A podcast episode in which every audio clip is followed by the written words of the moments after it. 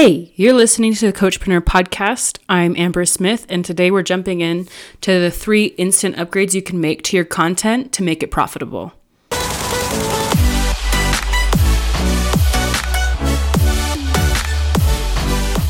Coaches like us start our businesses from scratch. Most of us have no formal education or training in business, but we do have a heart to help others and a drive to get our message to the right people. And we want to make good money doing it. This podcast is for people who find themselves in that unique position when becoming a great coach requires us to become great entrepreneurs. The big question is how? This podcast is the answer. My name is Amber Smith. Welcome to the Coachpreneur podcast. What's up, you guys? Welcome back to another episode. Um, it's been a while and I've had a lot going on. I don't know if I mentioned this in a previous podcast, but I am expecting baby girl number three, and we're very excited. And I'm very tired because um, many of you probably know I have two other girls one who's almost four and one who's two. they keep me very busy. And so right now I'm recording this podcast in my office and they're asleep. And I'm just grateful for my life and I'm grateful for an online business um, and the flexibility that, that it affords me. And I know that um, many of you are probably like me, trying to juggle and um, wear many different hats in your life. And so I'm just grateful to be here. I've been thinking a lot about the the content that I want to create for you guys. And ironically, today we're talking about content as you build your business. I still am in, active on Instagram. If you don't follow me, you should at it's Amber Smith. Um, but as far as the podcast goes, as you've noticed, I've taken quite a break. But I am back today and I'm very excited to share these thoughts with you about upgrading your content um, so that you can make it profitable. I think as online entrepreneurs that we hear content is king. and I want you to challenge that. Is content king? Is creating content working for you? Um, we live in a world where we are inundated with content all the time, um, both as the consumer and as the creator, right? As the consumer, you're probably li- like you're listening to this podcast right now, right? Um, you get on social media, you see Facebook ads, you um, get emails from people, right? There's so much content. And then on the other side, you as the coach and entrepreneur, you're creating content. And so I want to ask you are you converting your followers or the people that consume your content into loyal clients? Are you getting paid? Are you making your business profitable with your content? Because I think some of you are spending a ton of time creating content or at least thinking about creating content, and you're not making the money that you should be making from the content. And so maybe you're burnt out. Maybe you're just assuming it's not going to work and you're going to try something else. And I created this podcast with you in mind. Um, content has been my bread and butter in my business, and not because I'm a unicorn, but because I figured out some certain strategies that work. I've been able to sign clients because of my content. And so, this podcast episode is designed to give you three quick and tangible action steps that you can apply hopefully immediately. Hopefully, during this podcast, you're taking notes or you're making a mental note of things you want to change um, to create more leads and sales and loyal clients for your business. I started signing high ticket clients when I changed my content. And um, I used to, before I really took this approach that I'm going to share with you, I used to get feedback about being so inspirational and so interesting and insightful, and people would like my stuff, and I'd get a lot of comments, but not a lot of interest in like hiring me.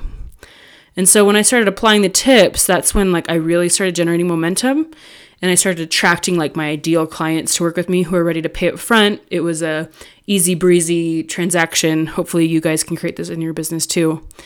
Um, like I said, I hope you write these down. So we're just going to jump in. Number one, your content must speak to your ideal client's problems, not just to your ideal client, but their problems. So many of your clients and potential clients don't know what their problems are, they just know the symptoms of their problems. And so you kind of have to teach them. You can do this by explicitly telling them about the mistakes that they're making. You can take a stand against popular advice that maybe they'd see other places, um, especially people they trust. Like this is this is a bold move, but you know if if popular opinion says one thing and you say the opposite and explain why, that will help them be interested. Um, people want something different. People want quick wins. And so if you can offer them something different, they're going to be more likely to trust you and follow you. Um, call them out. That's another thing is call them out for what they're doing wrong. You know, you don't need to do it mean. You can do it kindly. but they need to hear how they can fix it. They need to know what their problem is, that there is a solution, and that coaching is the solution. Um, and then we're going to talk about other what you do after that. But that's one thing that you have to do. You have to speak to their problems. You don't just speak their language or their you know what's interesting to them. You have to speak to their problems. So do a quick like audit on yourself. Are you talking about your client's problems and what to do about it? Or are you just being inspirational? Inspirational is great, but talking about their problems will set you up for getting hired. Number two, your content needs a clear call to action. Um, let me know if you want to work together is not a call to action, or let me know if you have questions is not a call to action. You got to make it clear exactly what to do and when. For example, click the link in my bio right now to schedule your free strategy call. If you want to take that a step further, I would say click the link in my bio right now to schedule your free strategy call so that you can get, I don't know, the five strategies you need to turn your marriage around right now. Something tangible. Specific, time bound, clear. There's only one. We don't do multiple calls to action, just one. Um, you should have a clear path for your clients. After the call to action, like what is your path? This includes the systems and processes that will get you paid. Do you need to set up scheduling software? Do you need to have a checkout page designed? Um, do you need to have email marketing services ready to go for your free resource? Whatever you're you're promoting right now, is it all set up? Is it clear? Is it simple? Um, is it automated if it can be? if you're just selling one-on-one coaching, um, I recommend a free call. But whatever you do, do they know what you do? Do your clients know how you how you can um, get in touch with you, or how they can get in touch with you? Um, is it obvious what you want them to do and how they can take the next step with you? If you're offering free coaching calls like a strategy call or just a free session, do they is it easy to sign up? Like do they get an email from you when they put in their information? Um, these are the kinds of systems that you need to check because if the call to action is un- like a lot of times our calls to action are unclear because the path after that is unclear. So go to work. Make your call to action very simple, very straightforward. Make it time bound. Say right now. And then have a clear path for them to follow after that so that they feel supported along the way. Okay, number three, make your content polarizing. This is one that is similar to calling out your ideal client's problems, but this is, I think, where a lot of people are afraid to go because you're afraid of getting negative feedback or you're afraid of being different. You're afraid of people calling you out. And I would say, like, if you're afraid to do it, that's probably a good sign you need to do it. And so I want you to think how many coaches are on the world, maybe coaches that have been trained similarly to you. Why would an ideal client choose to work with you? What makes you unique? What do you have an unpopular opinion about? That might be something good to talk about. Share it. It'll draw people to you and it will also repel people. That's marketing for you. The right people will come closer, the wrong people will be pushed away. And you want that. It can feel uncomfortable, um, especially if you have some friends or family members that dis- will disagree with your opinions. But this is the way to set yourself up as a thought leader. It will really draw your ideal clients to you because they're going to agree with what you're saying and they're going to you know they're going to get that sense of relief like oh someone else thinks like me.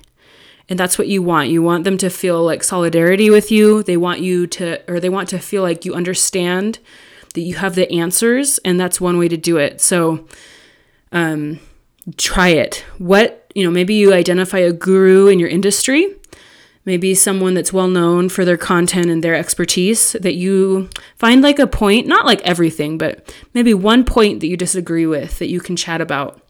Or you can say, you know, everyone says it this way, but I believe this, and you want to be different.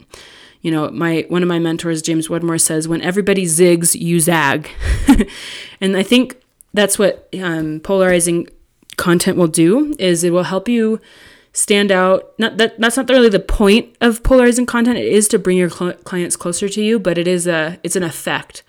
You're going to stand out more in the marketplace. So I'll just do a quick recap for you. so that you can go do hopefully you do a content audit. Like how are you doing? Um, number one, your content must speak to your ideal client's problems. Number two, your content needs a clear, specific call to action. And like I also chatted about, like have the system and processes in place that make it simple and straightforward for them um, to work with you. There shouldn't be any guessing, there shouldn't be any questions. It should be very obvious. Number three, make your content polarizing. I promise if you guys do those things, you're going to see a different response from your followers. They're going to feel like they can ask you questions, that you are the expert. Um, it's going to take you out of the friend zone if you've accidentally gotten in the friend zone, which I know I've been there. Some of my clients have, have been there because you want to be inspirational and supportive and empathetic. But this is the next level for you. And it's establishing yourself as the person who has the answers for your ideal clients. You might understand them because you've been them, but now you have the tools, now you have the resources, now you have the knowledge to take them to where they want to be and content is the way you show them that. Um, and it's not just giving your best tips away for free. This is different than adding value in the sense that, like, you're not just sharing how to or um, getting inspired or your morning routine. This is telling your clients what they're doing wrong in a loving way so they know they can do something about it to change their life. And it's really important that like I take my content very seriously, like not so seriously that I don't publish it, not so seriously that I um, hide, but you have to be willing to risk getting negative feedback, risk someone disagreeing with you or even arguing with you, so that the people who really would be perfectly fit with you will come forward. They're going to see that you are the person for them because of the polarizing content, because you understand their problems, because you have a clear path for them to follow. So I hope that you guys take this to heart. I hope you go look at your content is it polarizing? and um, are you calling them out? Like, I think some of us accidentally hide what we're really good at because we're afraid of being called out. And that's not going to move your business forward. So take this to heart, go apply it, go write some content with these new tools. And I wish you the best of luck. Your clients need you. Go show up for them, okay? I will see you in the next podcast episode. Bye.